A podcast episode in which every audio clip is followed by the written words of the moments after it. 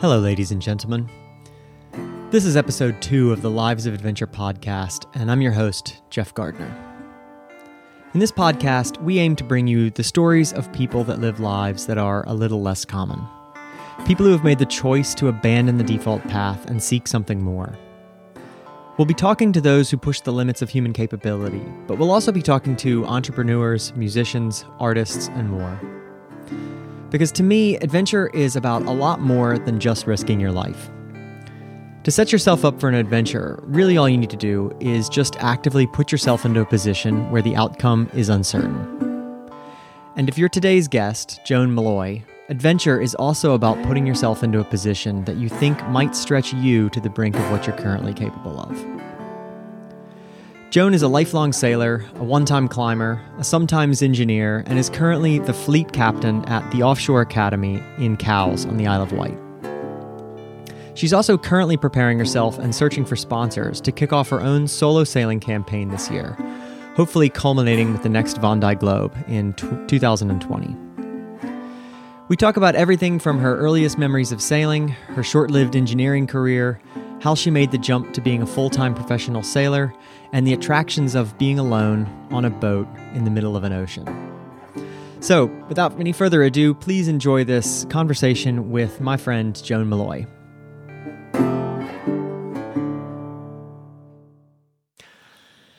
So, Joan, tell me about your first memory of sailing. I find it hard to actually pinpoint one memory because I probably I actually went on a boat before I could remember anything. Um, as I grew up in the west of Ireland, and my dad was a mussel farmer, and my grandparents and aunties were into sailing.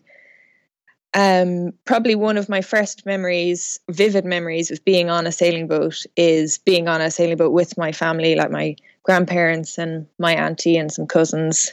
And it was raining and it was pretty windy. Well, it felt pretty windy.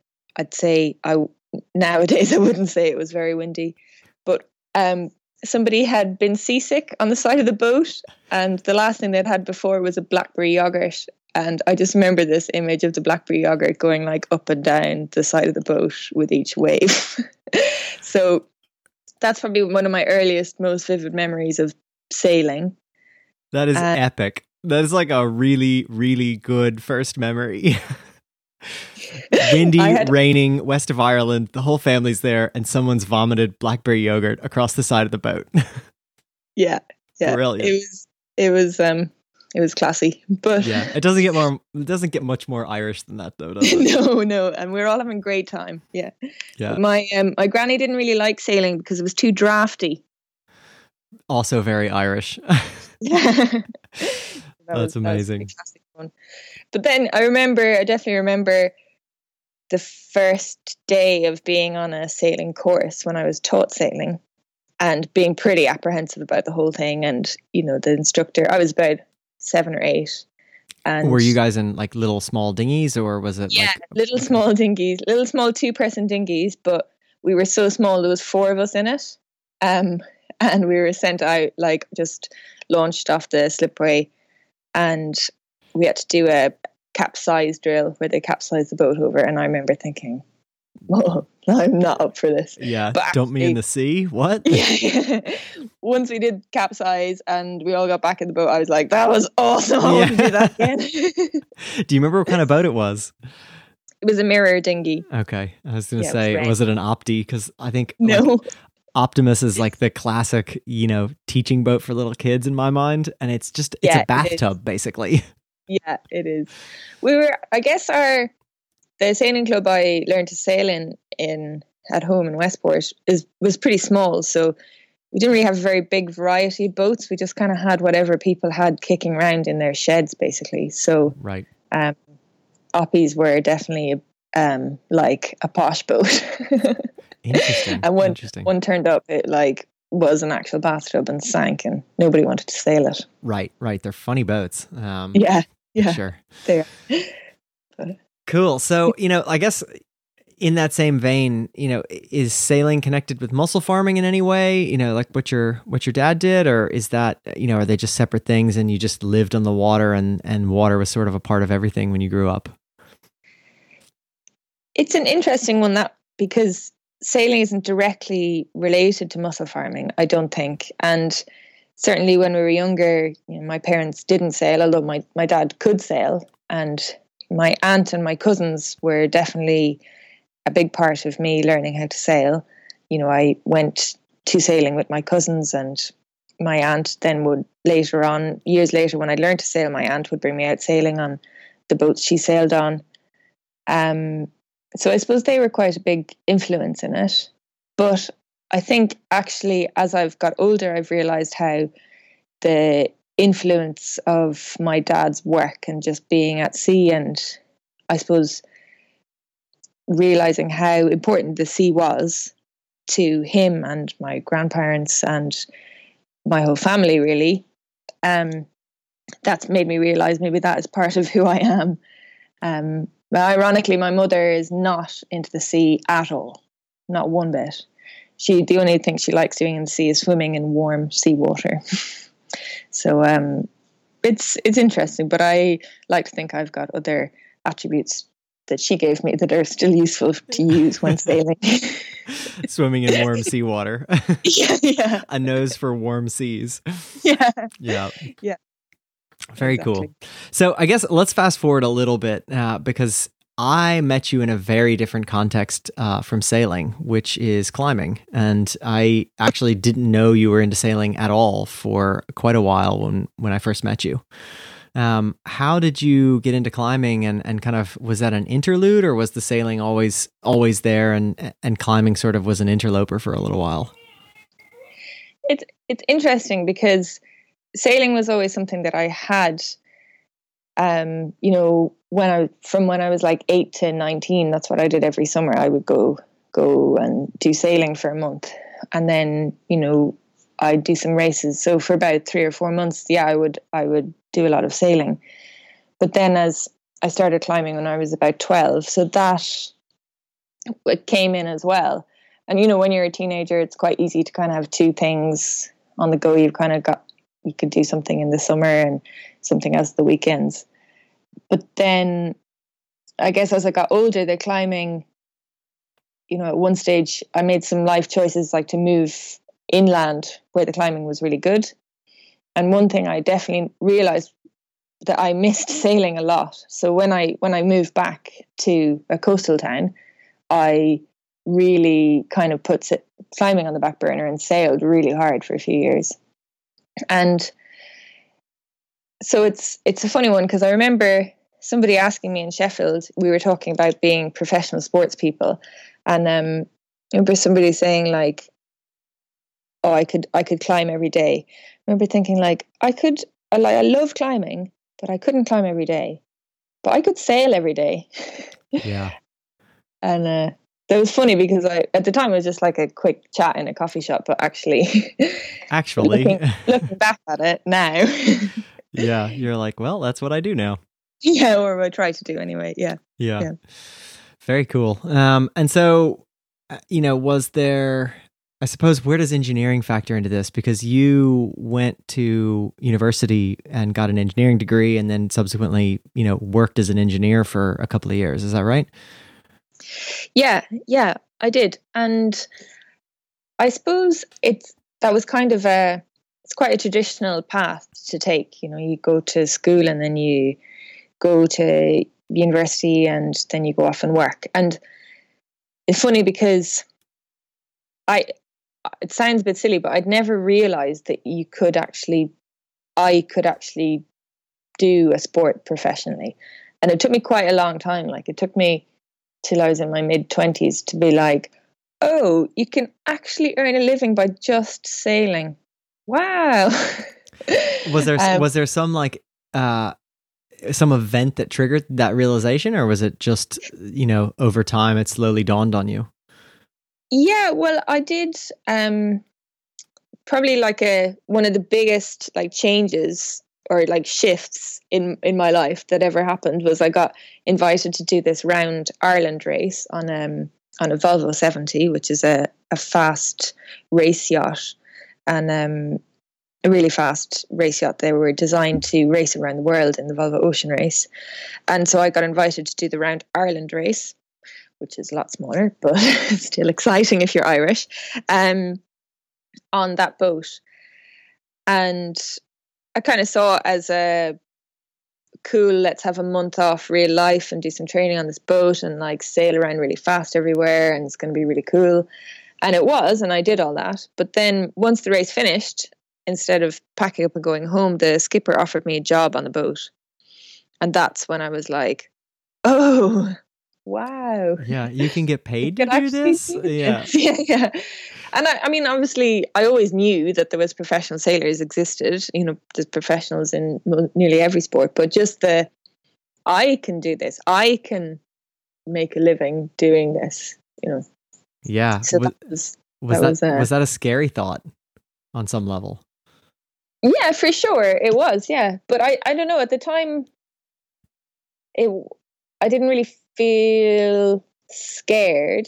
I was a little bit worried that I was making the wrong decision, but I wasn't scared to make it. If you get me, that makes sense. Um, yeah, yeah. Did it feel? I, I, mean, did it feel like yeah. it was a reversible decision in a sense, or was it? Did you feel like you were really jumping off a cliff, and you know? Well, for some aspects, like for I had to kind of basically completely abandon my life in Ireland, which meant leaving some someone and leaving the life I had thought that was pretty, you know, I pretty much had it all figured out, I thought, and thought I knew what was going to happen. And then it was like somebody had just like pulled the rug out from under me and was like, oh, no, no, that's not what's going to happen. um, so it didn't feel that reversible, but I was still going to make it.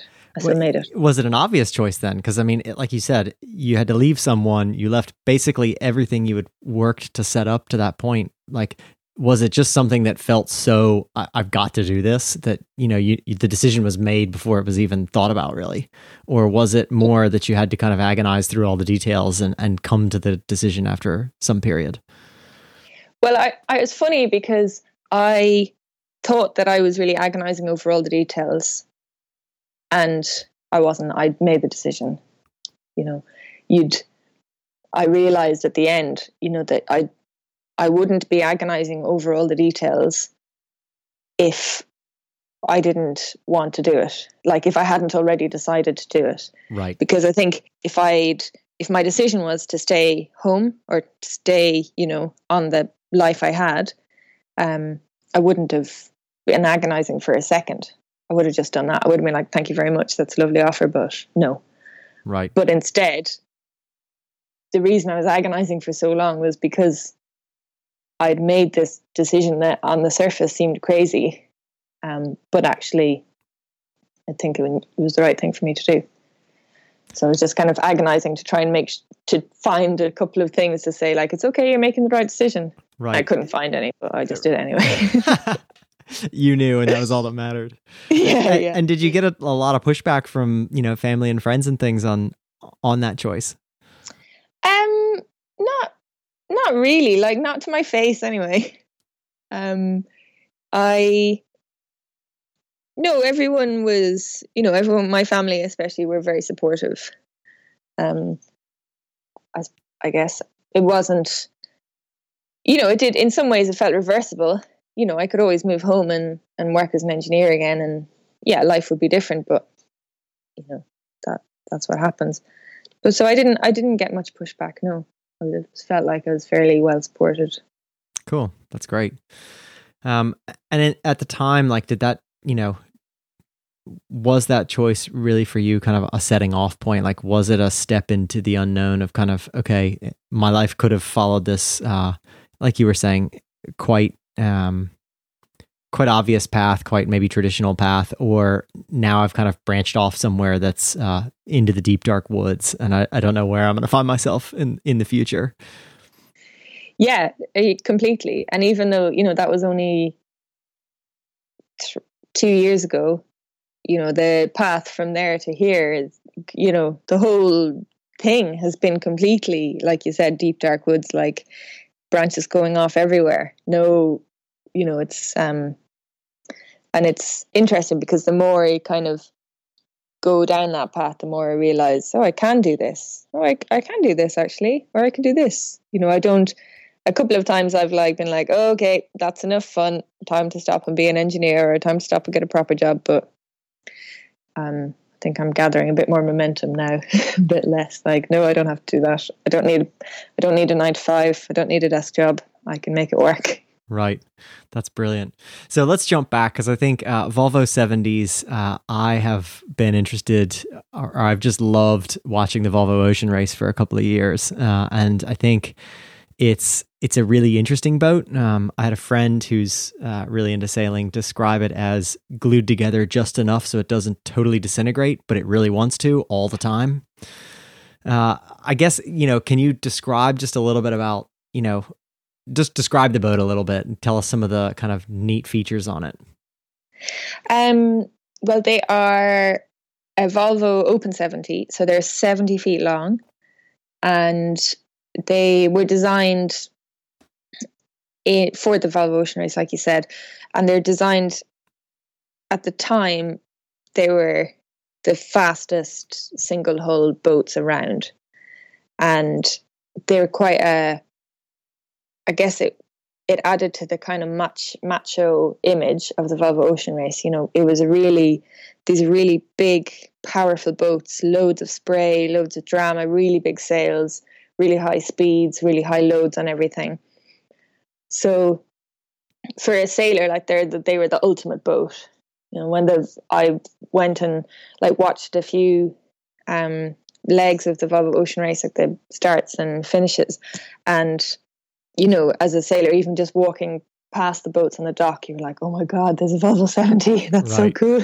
they are they are absolutely the Formula One of uh, sailing, or the, you know, they were at the time yeah. they were yeah, originally produced. Yeah, exactly. And they're beasts. You know, they had a lot of power. They could go really fast, and um, yeah, there's yeah. So that's. I guess for me, there was a lot of history of sailing a Volvo 70, and then even just without all the history, it was cool boat. Yeah, you know, you just could, a really straight up cool boat. Yeah, yeah, exactly. Like really made of completely made of carbon fiber, so really light. Um, has a, a canting keel, which is a keel that that swings from side to side. It works by hydraulics, and that basically means you can put more power in the sails and continue to drive forward instead of without drifting tipping side. over. yeah, yeah, exactly, without yeah. tipping over. Um, so that is one of the features that makes it really cool. The hulls for their size are really light. Um, and they've got really big sails and yeah, it's an awesome thing to spend a year on. yeah. So tell me uh, a little before we go on with the rest of the, uh, I guess, Volvo story. Let's um, let's quickly talk about uh, single hull versus uh, multi hull, or you know what a lot of people would just call catamaran, um, and and kind of like is there a you know in my mind i'm kind of like i feel like there's two pretty distinct camps in sailing where you either are a single hull sailor or you kind of gravitate more towards the the multi hulls is that a thing or is or do people kind of float between the two depending on the situation or depending on the type of race it is? Yeah i i think your the second statement is more true that especially at the top end like for say for example the there's a, a team called IDEC, and they just broke the round the world speed record. So they just sailed around the world in 40 days um, with a full crew. And they're a crew of, I can't remember exactly, about six guys. And their crew is not, it's, and it's a trimaran that they sailed around the world in. So it's got three hulls. And it goes incredible. They did it in incredible speeds. Their averages were amazing. And just to, you know, to sail around the world in 40 days is pretty mind blowing. Yeah, super mind blowing. I think. Um, but my point was that those those skippers on those boats aren't necessarily multi-hull specialists. You know, they will have been brought because they've got other skills. Um, so at the moment, kind of the high end, the like record breaking end of sailing is done in multi hulls even offshore. And is that just because they're more stable at high speeds, or you know they're easier to keep upright because they're a lot wider? Um, yeah, they're and they're faster as well because you can have they're more stable because they're wider, so you can have bigger bigger sails up. Um, basically, so, Cool. you can have more sail up, so it then the Yeah. base is more stable and you can go faster for longer. right. And that's that's what they that's what they do it in. That's so what they specialize in. yeah, I guess lots of lots of events like the America's Cup now is sailed in multi hulls, and I don't know. It's I don't know. It, it's hard to say. Uh, draw a line straight down the middle because offshore sailing has lots of different aspects. Mhm. Um, And, and I guess really quickly define like when you say offshore sailing, I think you know most people might get that, but I mean, is it literally just everything away from the you know like sailing across an ocean? Do you, like do you have to cross some large expanse, or is it anything that is a certain distance from the coast? Um, I mean, there's no precise definition of offshore sailing, but in my mind, it would be a passage overnight that takes you out of easy reach of land. You know, maybe from sailing from England to France across the English Channel is probably just about offshore sailing. But, you know, if you go sail around Ireland and you don't stop for a week, that's that's offshore sailing. Um, I guess probably spending spending the night at sea. If you spend the night at sea, then you're probably offshore. You're sailing. offshore, yeah. Yeah, yeah. That would be that would be my definition. But when I talk about it in terms of these trimarans and um, say the Volvo Ocean Race being a, an offshore race, I mean that they're really more. It's uh, it's definitely an offshore race. you could maybe Yeah. say it's an ocean race. You know, Right, right. Yeah, it's a very, very big race. name. Yeah, Yeah. yeah. Cool. So, you know, I guess, you know, you get this chance, you sail around Ireland on a Volvo 70. Um, you then subsequently are offered a job on that same boat. Uh, and you take that job. And, and what exactly was the job? So the job was just I was crew on the boat. So I was um the boat was um run as a charter boat, which is quite unusual for a boat like of that size and performance. But the skipper made it work by having a, permanent professional crew and skipper on board at all times. And then we would sail with up to about 18 people on board. And we had six full-time professional crew including the skipper.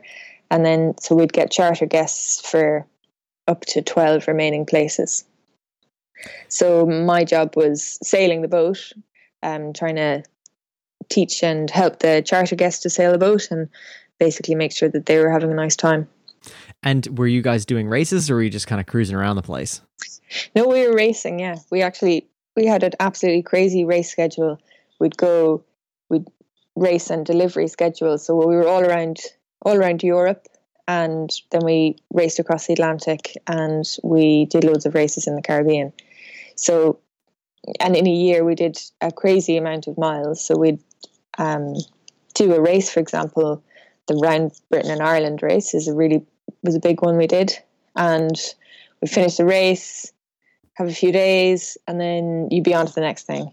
Or we would deliver the boat to Spain from U- the UK. You'd maybe have one day, and then you'd have to go on to the next place, and you'd arrive in, for example, Malta.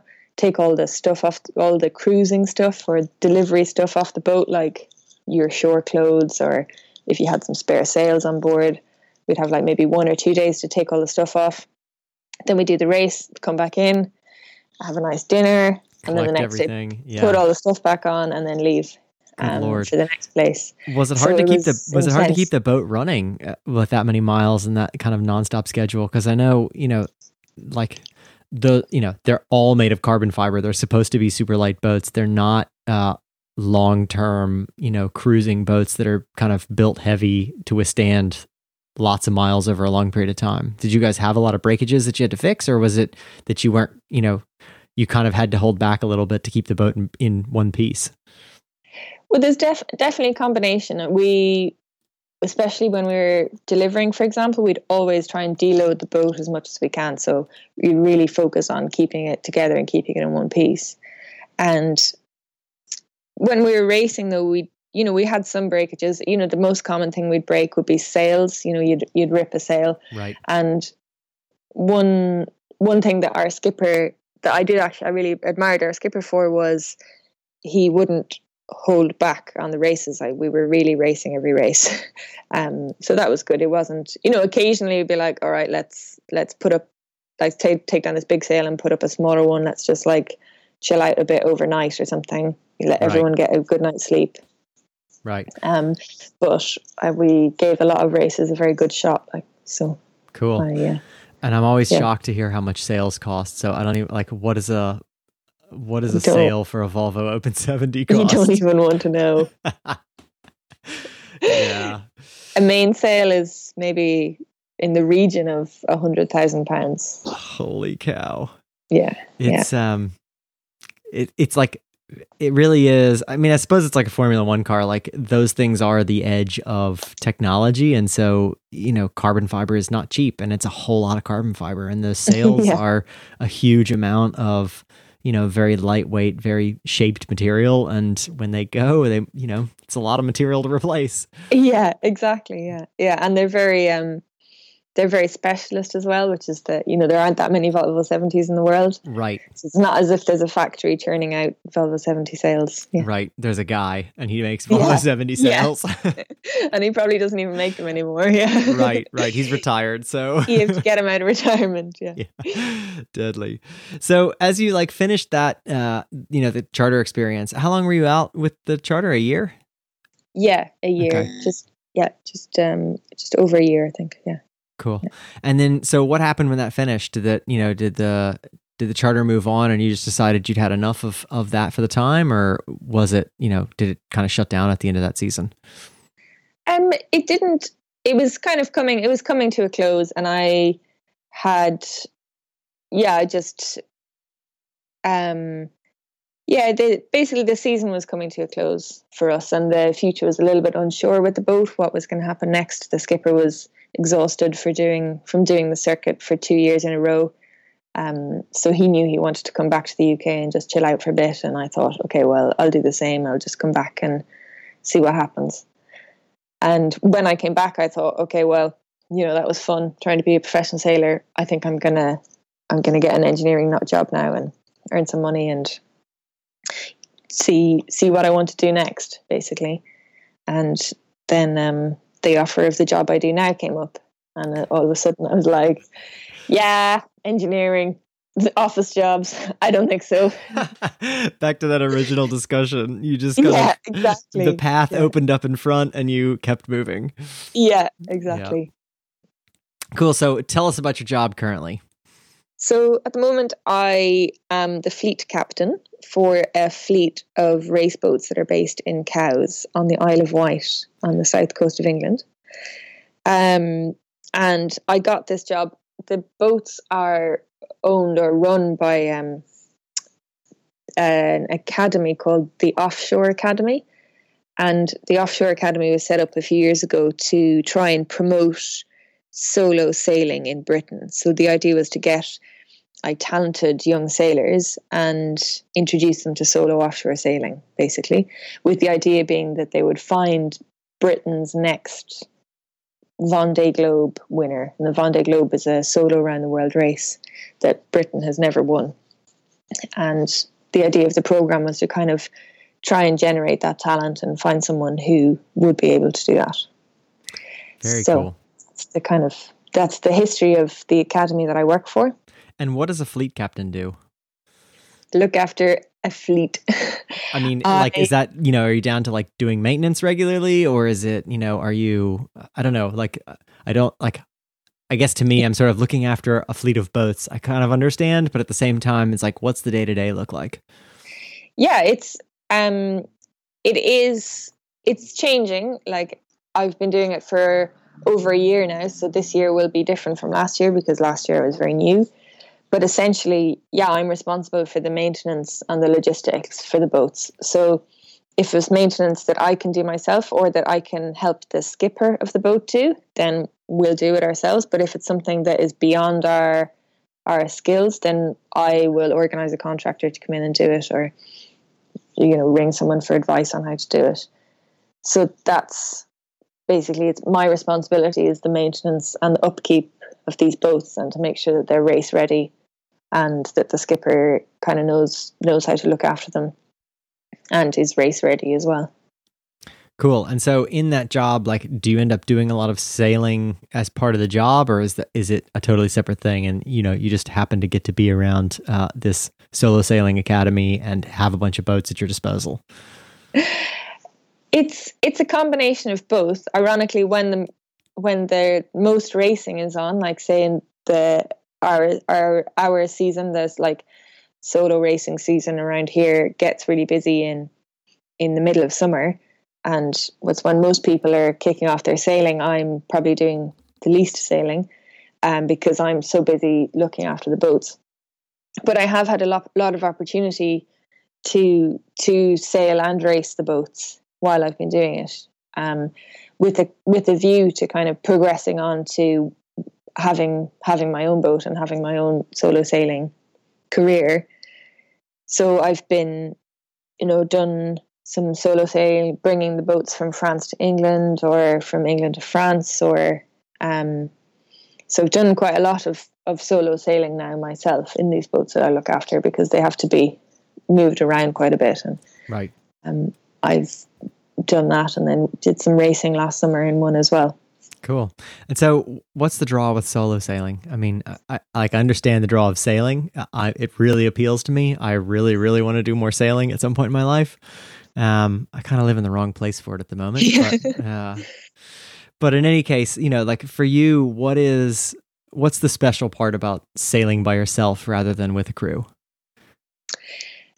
It's kind of hard to explain. Like the first time I I set off in the boat by myself, I was just so. I just the feeling was just like, oh my god, somebody just giving me a boat to go sailing in. Like, oh, bye. I just was just couldn't wait to get out and be out at sea by myself in it. I was just so happy. And you really are completely in charge of everything on the boat. And that's quite cool. You know, like it can very quickly be overwhelming, but when it's not overwhelming, it's it's really liberating. It's amazing. You can do whatever you want. And I don't know. It's hard to it's hard to explain exactly what is so cool about it. Do you find and, it like? Do you find it? Is it like contemplative, or is it? Uh, are you just busy the whole time with you know trimming sails and kind of managing things and, and keeping the boat going, or or do you you know is there a lot of time where you're just kind of sitting there with your you know with yourself and your thoughts? It's it's both, which I think is very interesting. Like it can be very meditative in a way because you could have maybe like an hour or something of frenzied activity where you have to navigate through a you know really rocky bit and you're just like com- all the time on like on the laptop doing the navigation and like chop, jumping up on deck to check that everything is lining up and the sails are still good and then popping downstairs to you know check the nav again and jumping up you know so but when you're doing that you're not thinking about anything else whatsoever. You're just thinking about doing that. And then when you when things calm down a bit and you like make a cup of tea and like go up on deck and sit there a bit, you're like, oh, cool. This is this is really cool.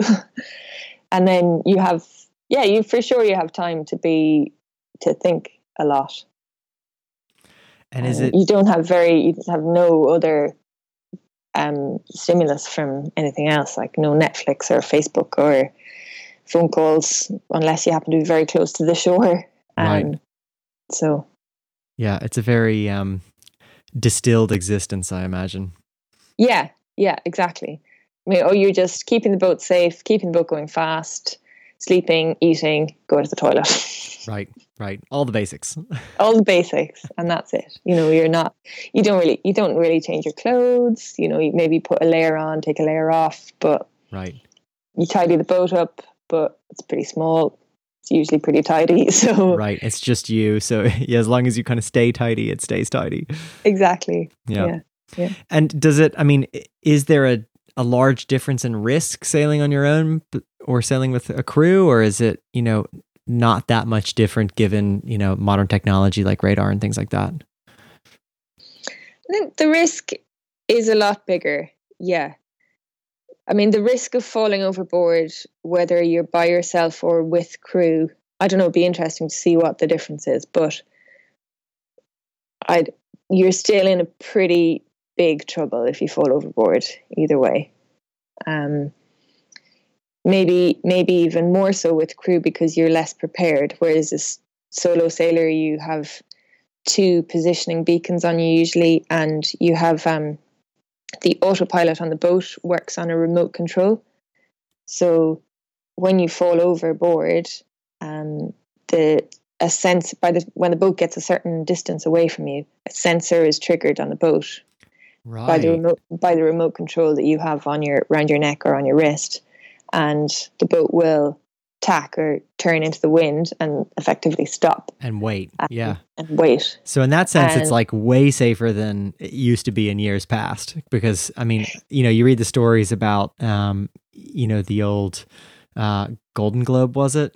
Yeah. You know, like if you fall overboard, you're done. You're gone. Like that's the end. You might as well yeah. just call it a day uh, because yeah. the boat's not going to stop. It's rigged to keep going in the same direction for ages.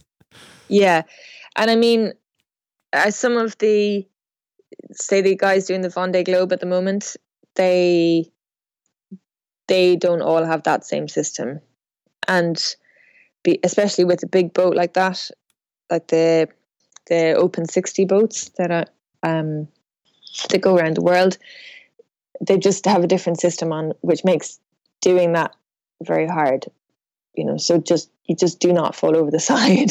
Right. And because they spend a lot of the race in the southern ocean where the water temperature is really really cold you don't, you don't even if you did fall anyways. in and you did get to stop your boat and you somehow got back to your boat the chances of you still being like able alive enough to get on the boat are so slim. So right. might as well just slip away. Right right. Yeah. So there are still pretty serious so don't risks. fall in. Yeah yeah. don't fall in is the main rule. Yeah yeah. Yeah. Anything and I I mean, mean, is there anything else that's like a particular danger like something you worry about when you're out there by yourself? Uh, hitting things. Hitting things that aren't so we have a, a, a laptop for navigation and it's got the charts of the area that we're in. And it also has kind of a this uh, positioning system called um, AIS and AIS is um, other ships send you signals and you send them signals so they know who you are where you are and what direction you're going and you know that is a, really excellent system because you can see all the ships in your area that have AIS. Um, and some fishing boats, for example, don't have it and might be fishing boats, particularly, can have a, an erratic path, you know. So if you're passing a ship, a container ship or something, usually they're going from A to B, you'd have a very good idea where they're going next. And you can watch their lights go past. But a fishing boat might be, you know, he might be off to your left and then you come up 10 minutes later and he's off to your right and he's kind of zigzagging all over the place. And um, the kind of those kind of hazards are probably the most scary because you really you have to be on deck watching them. And if you're a solo sailor like there will be times when you're not on deck you're downstairs asleep. Right. So kind of unavoidable at a certain stage. most scary yeah. Yeah yeah yeah i guess on that note like is there a time that stands out in your mind like what's the most scared you've ever been or what's the situation where you felt like you've been uh, kind of most at risk um, most at risk is an interesting one. I think I don't know. It's funny. I don't know if most at risk and most scared line up. Strangely. Interesting. Tell me about that. Yeah. Um, I think I was the most frustrated when I was doing a delivery last summer. So I was sailing a boat from La Rochelle in France to Cowes, where I am now, on the Isle of Wight. That's about 300 miles. Um, so it, take, it took about four days. And I was with a, I was kind of in a little bit of a convoy with um, three other boats. So we were sailing quite close to each other.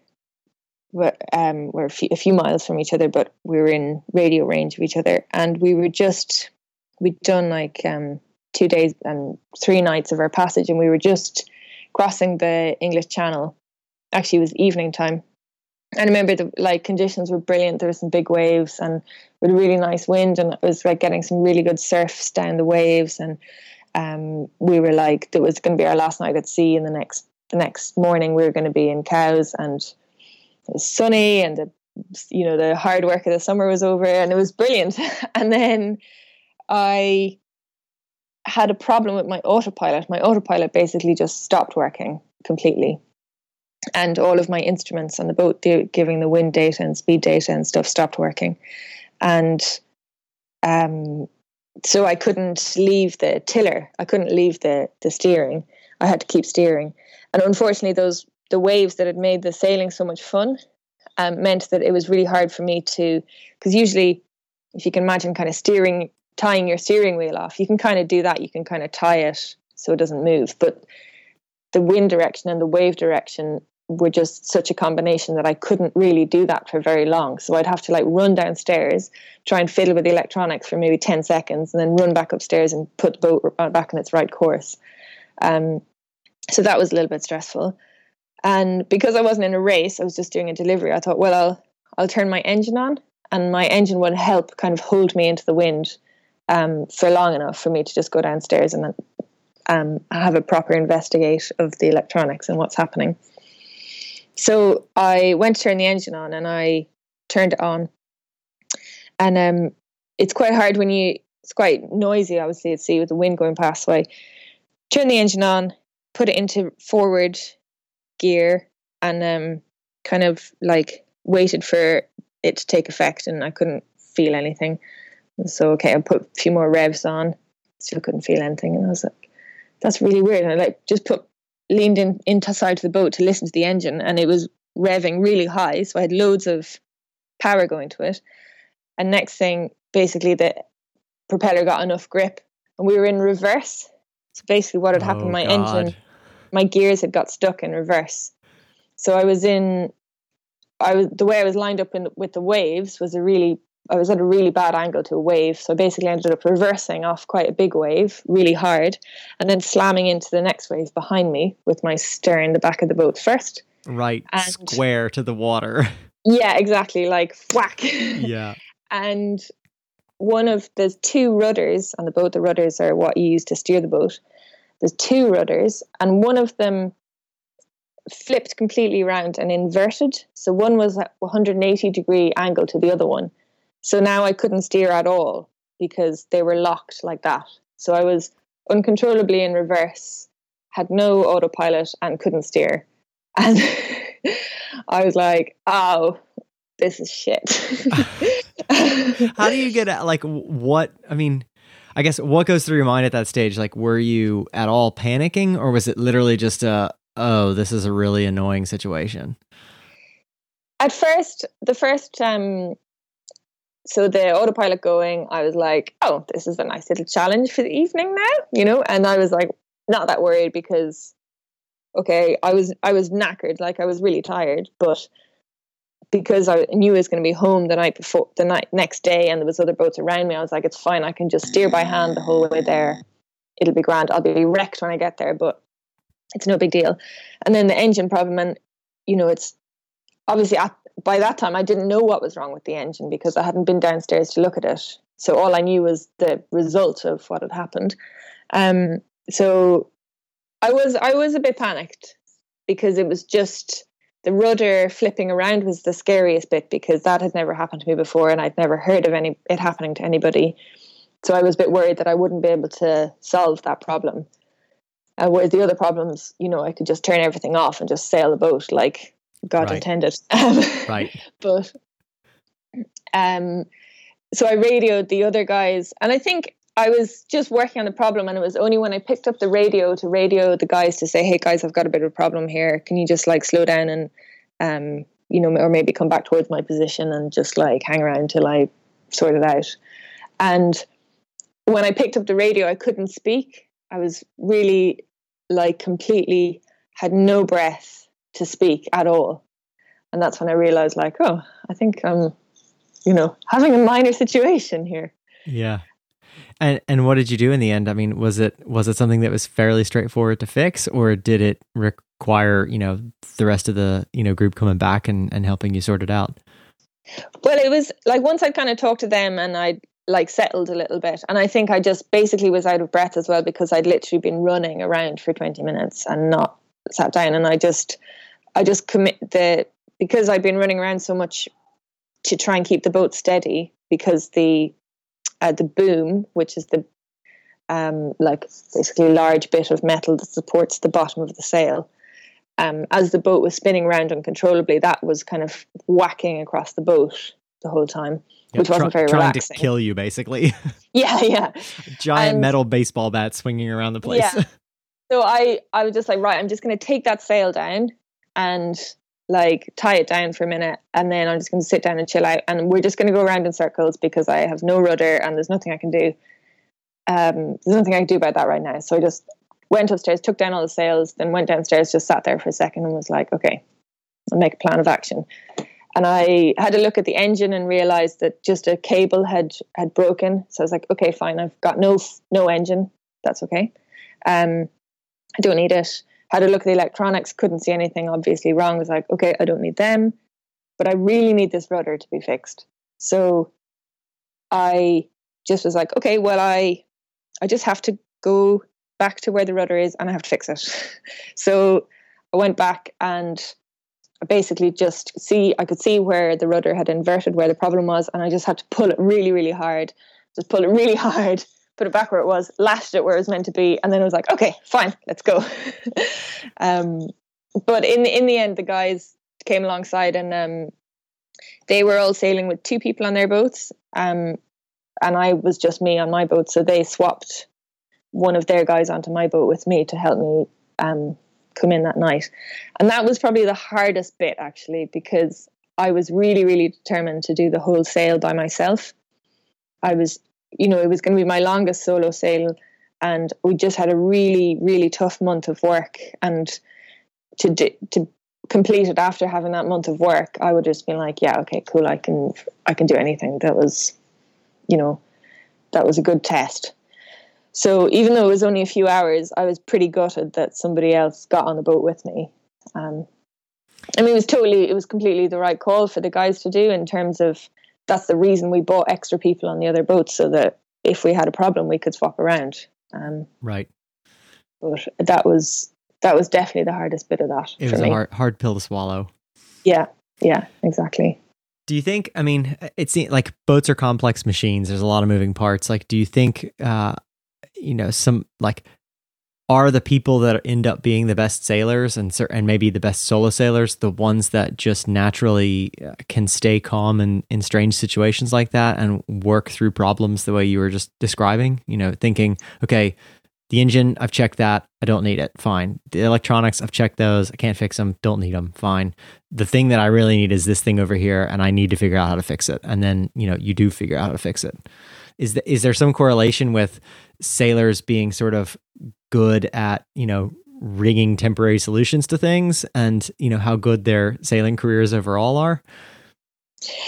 Yeah, I'd say I'd say definitely for the solo solo sailor, yeah, you have to be pretty resourceful. And those guys, you know, the guys who are some guys are still doing the Vendée Globe race that left in November, this like solo around the world race. And yeah, they they will have tried to think through every single scenario on the boat before they've left to figure out do I have the materials to do this to to fix this problem. And yeah, I think it is a it is a very important skill to be able to do that, and moreover to keep calm, like you said, you know, that's that's really important. Like this, your your mental state when you're solo sailing is like you have to be absolutely rock solid. You have to be calm because there's going to be big highs. You know, you're doing well in a race, you've had a good day, you've got good speeds, and there's going to be big lows, like something is broken, you're doing badly in a race, maybe the boat's got bad damage, you're in a bad situation. But you, the most important thing is being able to control those highs and lows. And basically, you end up with a kind of median mental state of kind of okay all the time. And is that something, you know, like you were saying earlier on, you're, you know, you're kind of working towards your own solo sailing campaign. Is that something you sort of, uh, like, is there a way to train yourself on that or is it just miles in the boat? I think, I think you can, you can train yourself. Um, there's nothing like miles in the boat. You know, I think you can be you can be conscious of that. I think, and I I try to be kind of self aware. You know, even in the you know if I have if I get frustrated with a boat that I'm just working on just at the dock, and I kind of think, okay, well, what what would I do if I was at sea and this happened? You know, I couldn't get this frustrated. I'd have to I'd have to be a lot more rational about how I'm dealing with this. You know, so I think you can I just try to have a little awareness of that in the back of my mind. But yeah, there's nothing like miles on the boat really to Right. To force you to get better at it. Yeah, exactly. Yeah. Yeah. yeah, I suppose the uh, you know the risk reward trade off there is maybe a little bit easier to swallow when you're uh, on shore trying to deal with a problem than it is you know in exactly. the middle of the Atlantic in the middle exactly. of a storm. Yeah, yeah, and because you know when the boat's at the dock, you can just throw your spanner like across the boat and go for a coffee if you really have to. Right. But it, when that choice is completely eliminated, you know, and that's like the only experience I've had of well, one of the most vivid experiences, you know, that situation I just described. And I remember thinking, right, well, I just, this is, you know, you don't have another option. It's not like you can't just go for a coffee. You just like, I, I just have to fix this problem. There's no choice. It's not about how good an engineer I am or how ingenious I am. It's just there's that's the only option, and that so you find a way of fixing it. Do you think, in one sense, that actually helps? Like, is having that um, really strict constraint of I don't really have another choice. Uh, is that something that is a focusing factor uh, you find? Totally. Yeah. Yeah. It's it's very focusing, and that's probably interesting because you learn it makes you learn you learn a lot about yourself. You know that you can you can deal with it. Something you would have thought maybe was insurmountable, and you're if you're not given the choice, you're like, oh, I can do that, and right. it makes you think, whoa, well, why can't I just do that all the time then? Right, right. Very cool. So I guess let's come back to that solo uh, sailing campaign. What I mean, I guess first off, what is a solo sailing campaign? Is this, um, you know, are you? Is there a specific set of races? Is it uh, all sorts of different races worldwide? Is it, you know, what is it exactly? It's hard to define exactly, but I'll give you my take on it.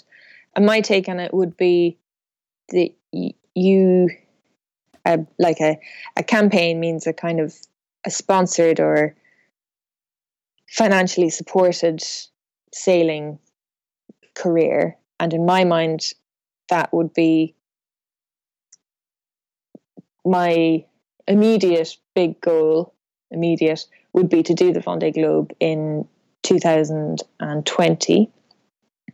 And leading up to that, there are definitely a series of races that I would like to do in order to be ready to do the Vendée Globe. So it's it's obviously a different thing for everybody, but my idea would be to start find a sponsor who is interested in doing the Vendée Globe and who is interested in sponsoring a boat to do the Vendée Globe. And then as as part of that Vendée Globe race, we kind of start a partnership where they will support me as I'm preparing for the race. You know, right. in buying the boat and then using the boat to do some qualifying races and preparation races. Um, and then on a on a more local scale, you know, the boats that I look after, know, they're they're solo sailing boats, so I will try and sail them as much as I can and get experience in them. And where the town I live in on the Isle of Wight is really good for sailing. So, you know, I'll try and learn from the people around me. So you're sort of in the right about, place for it at the right time. Uh, it's just a, you know, it's a matter of, I guess, and you opened up a can of worms there, like wanting to do the Vendée Globe in, uh, I guess, a little over three years or almost four years is a uh, is a not small achievement. I mean, around the world nonstop by yourself yeah, yeah, it's pretty. You know, you asked, do you have any audacious goals? Well, there you go. Yeah. Um, and I mean, it's it's interesting because where I because I hang out with a lot of solo offshore sailors because of my work and because of my interests, it feels like everybody I know wants to do the Vendée Globe, but actually, I think it's quite a small percentage of the population who would like to do it. And yeah, I mean, uh, what is the what is the you know the winning time? What is the average time of of you know of the com- you know a completed Vendée Globe? Like, but the winner of the last race just did it in seventy days. Wow, a, li- a Um, little over two months, basically. Yeah, yeah. Let me just. I want to just double check his um his time because he. Yeah, it was amazing. It was. He took. They took quite a lot of time off the off the previous winner's record. Um. Oh, sorry. Excuse me. He did it in seventy four days, Still, but the guy before had done it in seventy eight or seventy nine. Um. But seventy four days. And is that- the world. And is that race? Um, I, I mean, I guess I'm, you know, I'm thinking of uh, a couple of sailing documentaries that I've seen in the past, and that race follows. I mean, it leaves, it starts and finishes in England. Is that right? It starts and finishes in France. Actually, in yeah. Okay. in um, kind of northwestern France, Okay. in um, Les Sables which is in the region of Vendée, okay. hence the name. Hence yeah, the name. yeah, Okay, Yeah. perfect. And so it's it's really just uh, go south, turn left, go around a couple of capes, and turn left again and come north. Yeah, yeah. Only they they turn right. They go south, and then they go um they go down South America. Oh, Um, what? They go around the other No, way. No, they don't. They turn left. You're right, and then they turn left again. I was I trying should to really, I should really check this. Before you should check this. Yeah, probably. It'd be good to know. They turn. sorry, they go. They go down beside Brazil. That's what I was trying to say. got it. Got it. Um, got it. they go they don't go down like as me or you would go if we're driving a car to the Cape like down to Right. South Africa. Right, right. They wouldn't go down the the western side they- of Africa. yeah. They go, and, and this is where the map is really confusing. I think uh, because you think of Brazil being way over there, way far actually- east, but actually it's almost straight down from uh, from England. Yeah. So they go down to South America and then they turn left and then they go across through the Southern Ocean, basically do a lap of Antarctica Yeah. and then turn left again. Yeah, was it? I I think Sir Robin Knox uh, said, "Oh, it's very you know his his like line was it's it's really actually quite easy to sail around the world. You just go south until you can't go any further, turn left, go around the bottom, and then turn left again and go north until you smell fish and chips, and you're done." Yeah. yeah, exactly. Yeah. That's um That's pretty much it, right? yeah. Easy peasy. Uh, so I- I mean, I guess like what what's the draw there? Like, is it just that it's uh, an ultra famous, you know, the Vendée Globe, it that it's an ultra famous? It's like it's sort of the it's the Mount Everest of solo sailing. Is that's right? Right? Yeah, yeah, pretty much. It's just the the ultimate um yeah, it's the ultimate in solo offshore sailing, really. I mean, and it's it's funny because you as a sailor you kind of think, oh the Vendée Globe, like that's a really good race to do, that's really cool.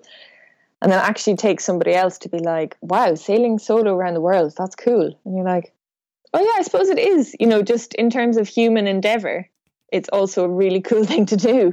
Yeah, know? yeah. I, I mean, I would say so. And and even if you're miles off the winning time, like still to go around the entire planet in you know some number of months is by you know wind Yeah. power is a pretty incredible Yeah. thing. it is it is and i think you know if it's um yeah like you said it's my my goal for my for my first Vendée Globe anyway would be to to just get around to just experience the race and then you know depending on how that went maybe in later years I'd come back with a really big sponsor and um try and win the race but it's you know I feel at the moment you got to take it you got to have a realistic approach as well. It's expensive you know and the guy who's won the race is they've spent millions and millions of of euros on his campaign. Millions. Yeah, I mean, and over years and years and he's come come second in two Vendée Globes and this year he finally won. So I'd, his they have spent so much money on his campaign um so I think you know if if you come from a country that's not France basically you have to you know you have to kind of warm people up to the idea of the race and you kind of are forging a bit of a path in terms of finding a sponsor and finding some recognition for the race. Right, right, because it's um, like you said, uh, and actually, I feel silly that I forgot that it was French because I remember, you know, Vendée is like it's a newspaper or something that sponsors the race, isn't it? Yeah, Vendée is the name of the region actually that it's Ah, okay, that it's in. okay, yeah, yeah. okay, so Vendée okay. is is the name of the region that the it starts from. And then the region's Yeah. newspaper or something has pretty similar name or something like that. Yeah, okay, yeah, okay, cool. yeah. Um, but that's So that's why obviously it's a big French thing. You know, it's like the Tour de Yeah. France. Like they they want to win. It's a really big deal to them, and so they're gonna be happy to pour Yeah. money into their own, you know, their own Exactly. sailors. Yeah, and because it gets it gets bigger coverage than the Tour de France in France. Wow. Like it is, it's a really big deal. And so in that in that regard, for French sponsors, it makes sense because they're going to get good return on their investment. They're going to get people.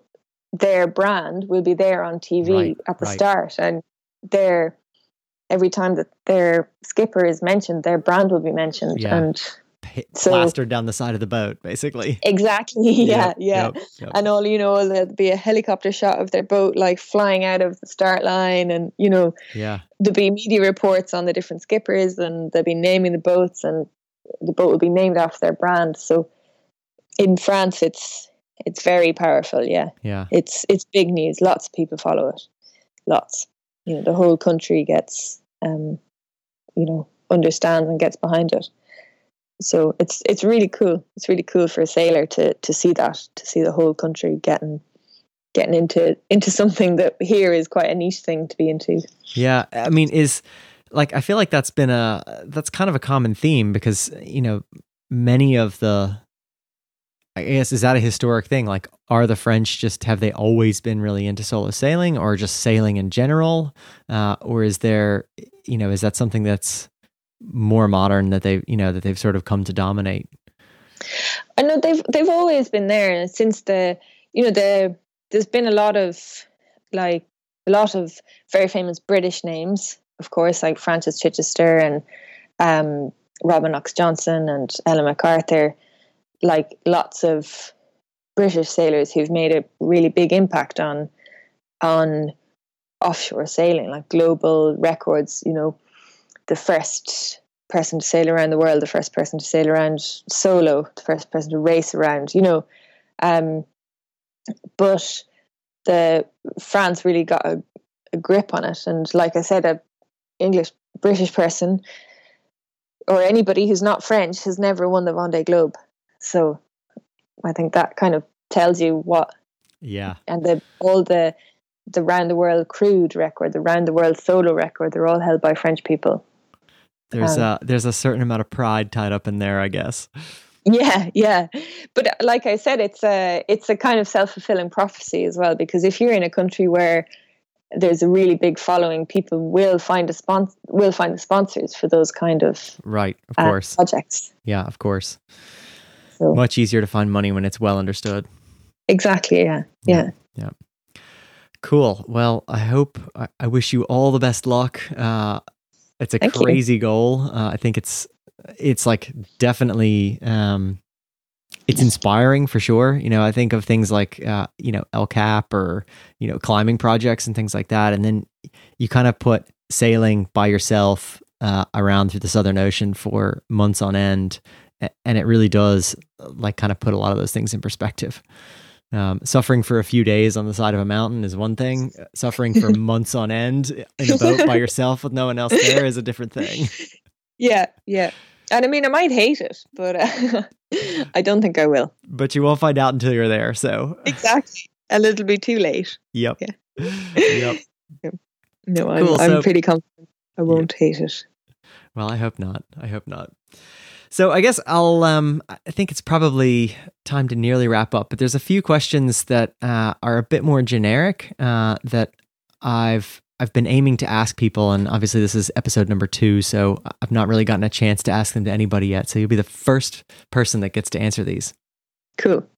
So the very first one um, is pretty simple. How do you define adventure? This is an interesting one, actually. I had to talk, I had to think about it quite a lot. And I think for me, adventure is going off into something that's unknown and that you suspect might bring you to the ends of or the edge of your endeavor, the edge of what you're capable of, and maybe push you further. That's, I think, what um, what adventure is to me.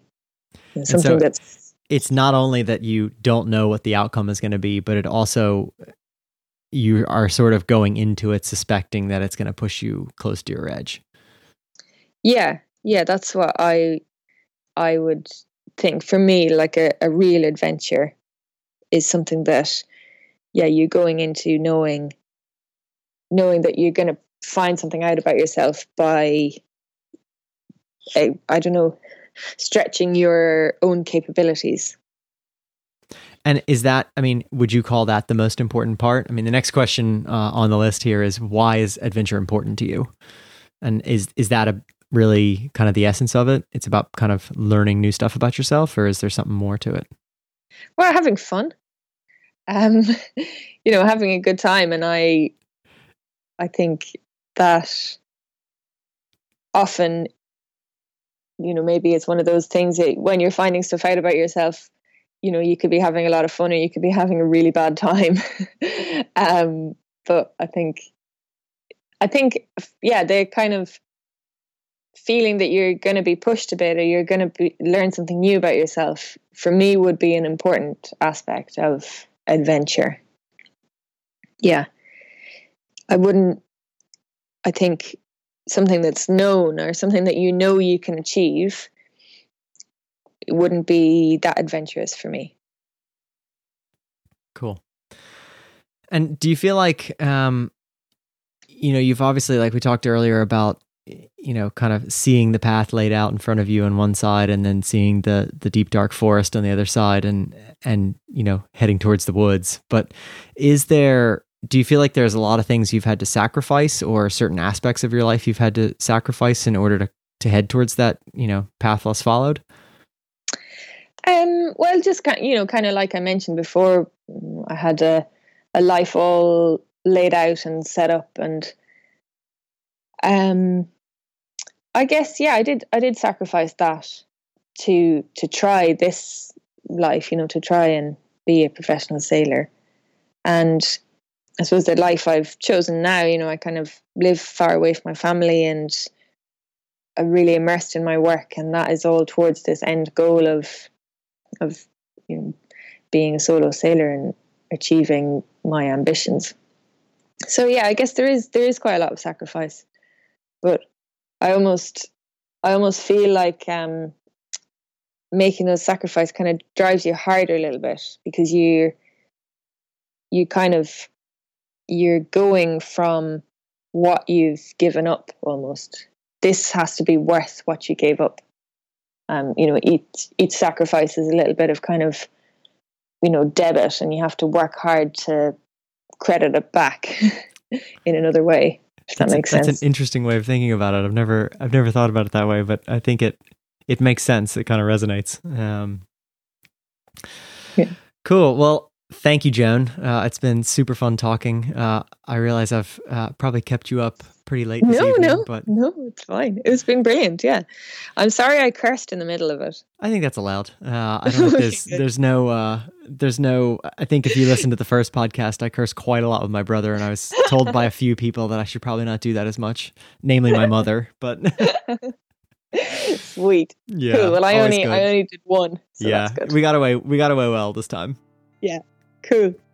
All right. Well, listen, it's been great, great. talking, and yeah. uh, we shall talk again soon.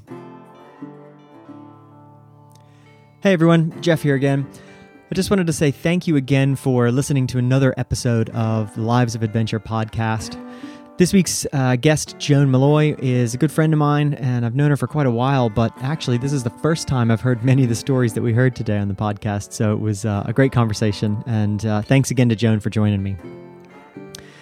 Uh, if anybody is interested, this show and all of our past shows, our one past show, is up online at livesofadventure.com where you can find all the episodes and show notes with timestamps on them so you can get exactly to the point that you want to listen to and uh, dig into some more of the details about some of the boats we talked about and some of the races and that sort of thing. So, again, thank you very much, and I'm looking forward to talking to you guys again soon in the future.